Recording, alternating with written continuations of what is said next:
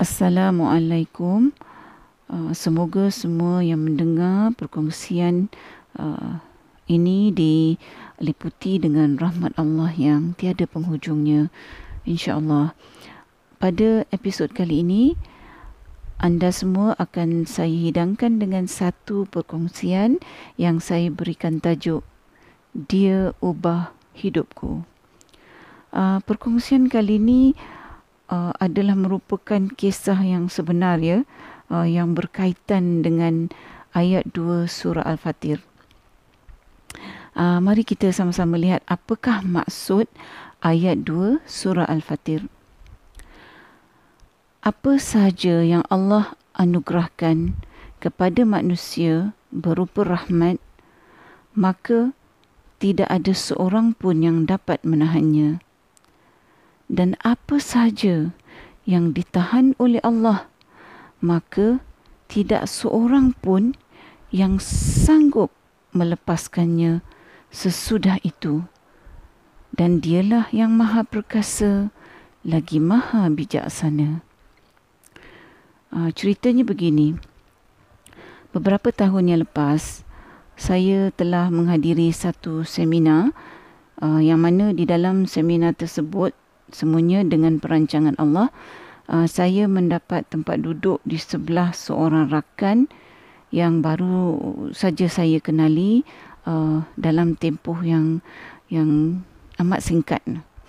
Dengan izin Allah, kami pun berbual-bual sebelum seminar bermula uh, dan beliau menceritakan uh, sebanyak sedikit tentang cabaran-cabaran yang uh, waktu tu sedang uh, beliau hadapi kerana waktu tu beliau uh, dalam uh, satu usaha yang panjang uh, mengejar apa yang uh, beliau sedang uh, cita-citakan. Uh, tanpa saya rancang semasa perbualan tersebut uh, semuanya juga dengan perancangan Allah Allah datangkan uh, ke minda saya ilham untuk dikongsikan dengan uh, rakan saya yang saya baru kenali dalam tempoh yang singkat ni ya. Uh, ilham yang Allah datangkan kepada saya pada ketika itu uh, tanpa saya sendiri ketahui sebenarnya merupakan satu pertolongan Allah kepada rakan saya tu satu pertolongan yang Allah hantarkan uh, pada rakan saya tu melalui saya walaupun saya sendiri pun uh, tidak mengetahui bahawa apa yang Allah takdirkan uh, dengan kehendaknya uh, saya kongsikan dengan rakan tersebut sebenarnya telah mengubah hidup rakan saya hidup rakan saya itu. Selepas seminar tersebut berakhir uh, saya dengan rakan saya itu uh, sememangnya hampir jarang bertemu ataupun berhubung uh, disebabkan uh, kesibukan masing-masing lah. Jadi uh, beberapa tahun lah saya tak pernah uh, berjumpa ataupun berhubung dengan dia.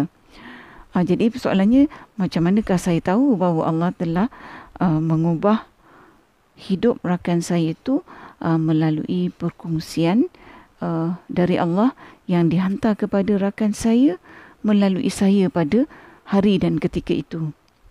Jadi setelah sekian lama dah terputus hubungan dengan rakan saya ni, uh, tanpa disangka-sangka, uh, juga dengan perancangan Allah sebenarnya, uh, suatu hari uh, rakan saya ni telah menghubungi saya dan uh, dalam perbualan yang Allah takdirkan ni setelah sekian lama, uh, beliau telah uh, memberi memberitahu saya bahawa apa yang saya kongsikan uh, dengan beliau pada seminar tersebut yang saya ceritakan tadi telah benar-benar mengubah hidup beliau.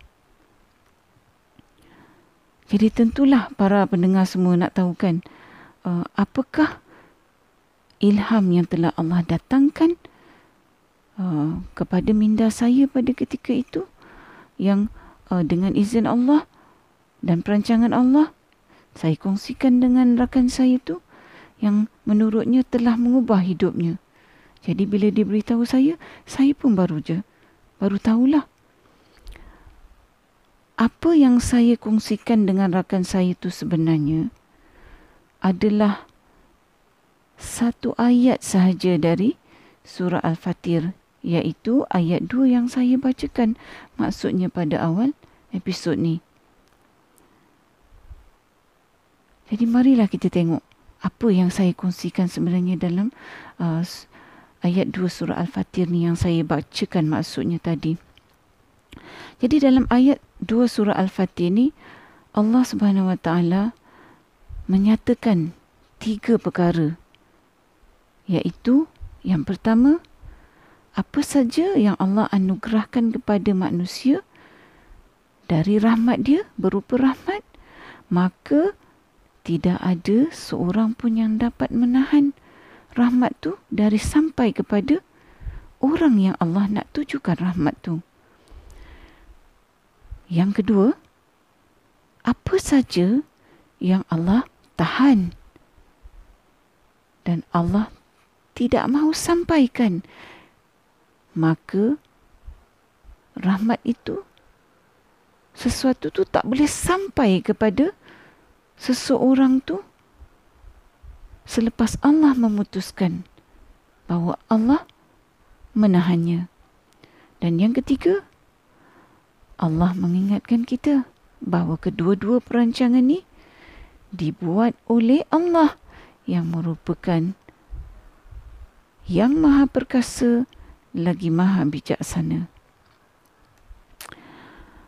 Jadi saya beritahu rakan saya tu bahawa sekiranya kita ni sebagai manusia bekerja keras, bertunggu lumus, mengusahakan apa yang kita usahakan, yang kita harapkan mestilah untuk dicapai kan.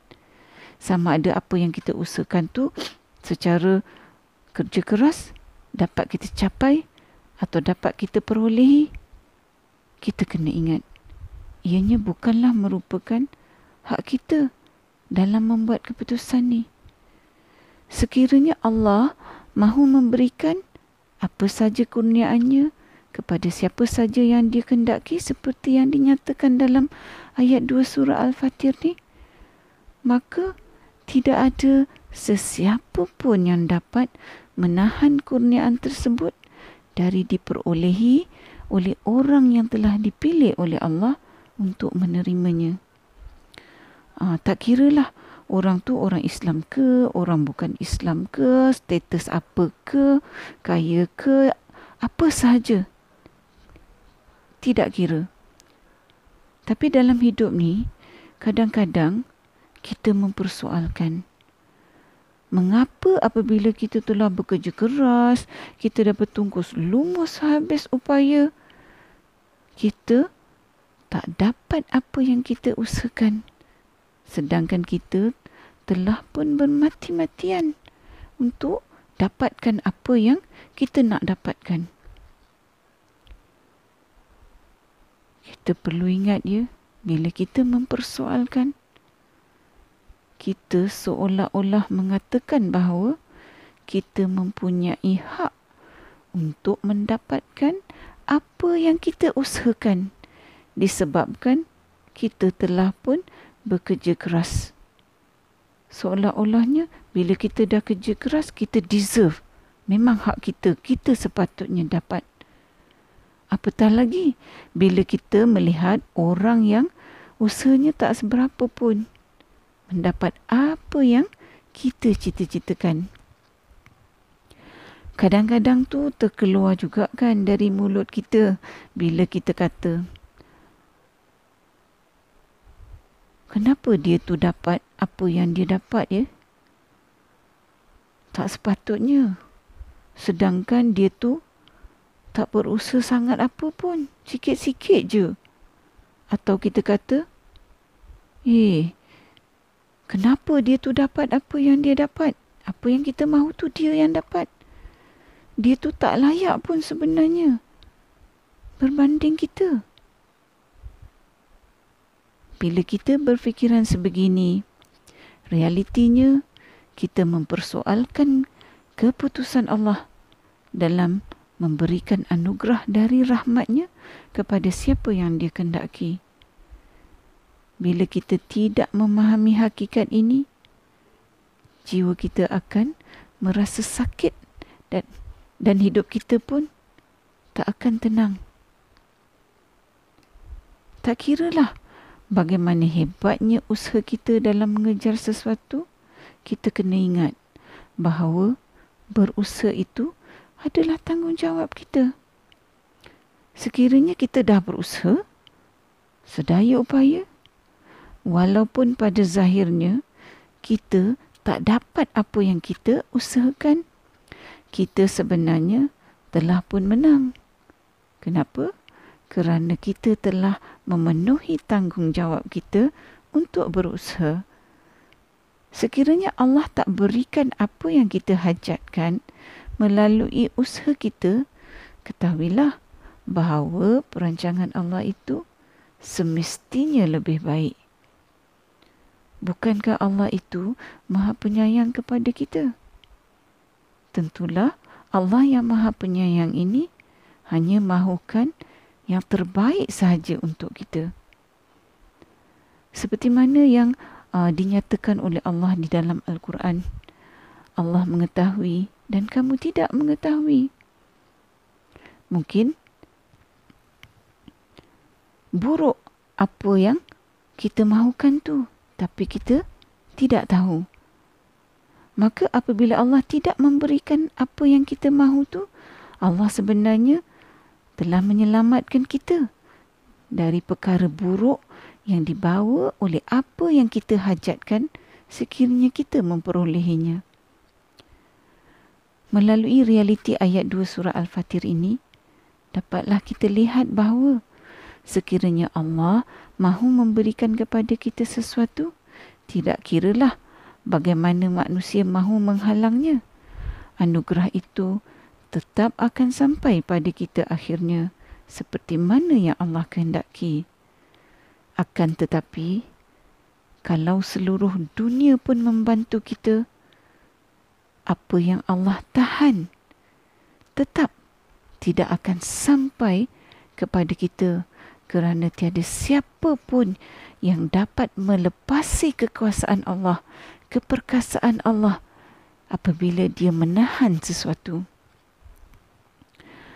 Dalam ayat 2 surah Al-Fatir ini, Allah juga menyatakan di bahagian ketiga tadi bahawa Allah lah yang maha perkasa iaitu Allah mempunyai kuasa dan kekuatan yang tidak boleh ditandingi untuk menyampaikan dan untuk menahan tanpa siapa-siapa pun yang boleh mengubahnya.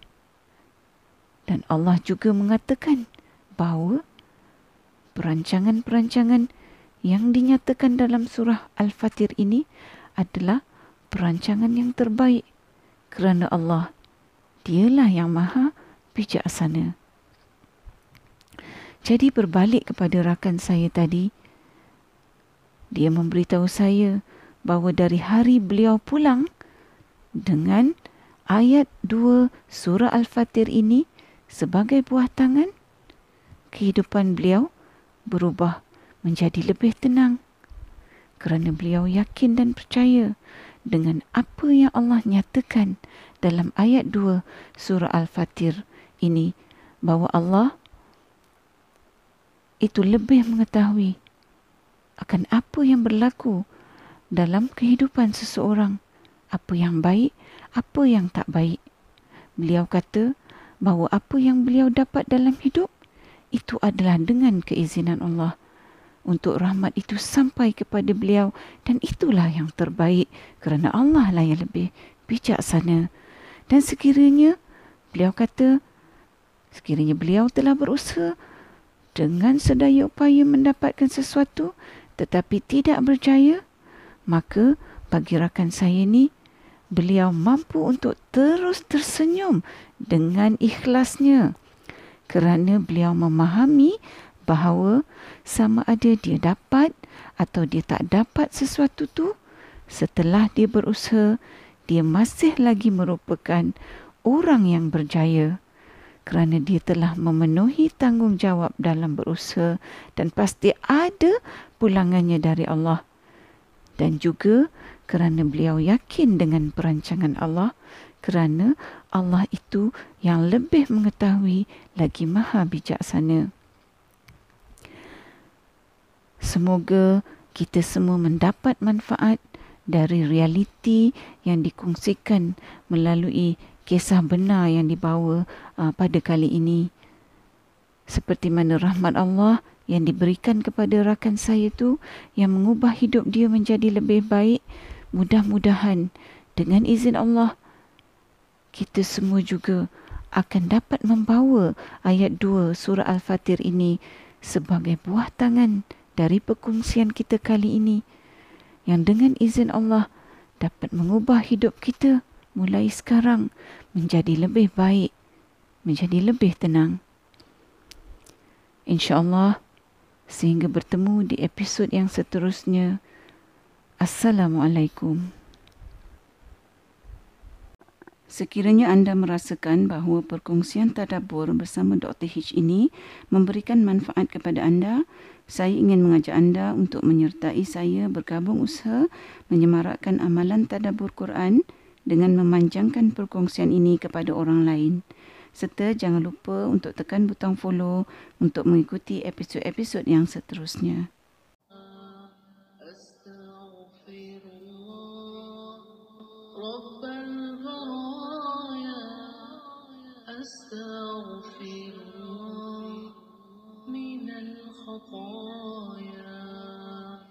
أستغفر الله رب البرايا. أستغفر الله من الخطايا. ربي زدني